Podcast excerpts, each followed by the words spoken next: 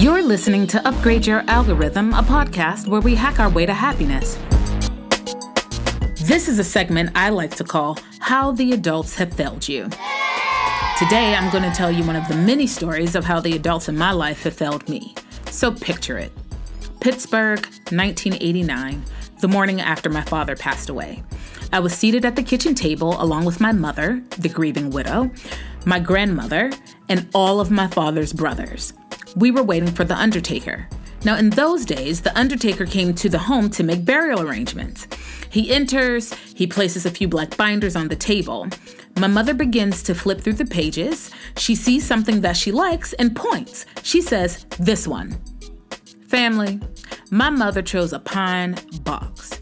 That's when an argument began to break out. My Uncle David is yelling, You can't bury my brother in a pine box. My mother says, David, do you have casket money? See, my mom was trying to honor my father's wishes, which was to be buried in a pine box in our backyard. The undertaker, Mr. Warden, he chimes in to say, The pine box is doable, however, a backyard burial. That was not going to happen. The adults keep arguing, and then that's when my Uncle David says, Well, let the girl decide. Huh? Do I not have a name? Like, dude, you have known me since forever. So that's when a black binder was placed in front of me, and then I began to flip through the pages. That's right. I chose my father's casket because the adults couldn't get their shit together. Luckily for them, I have good taste. I chose something gray.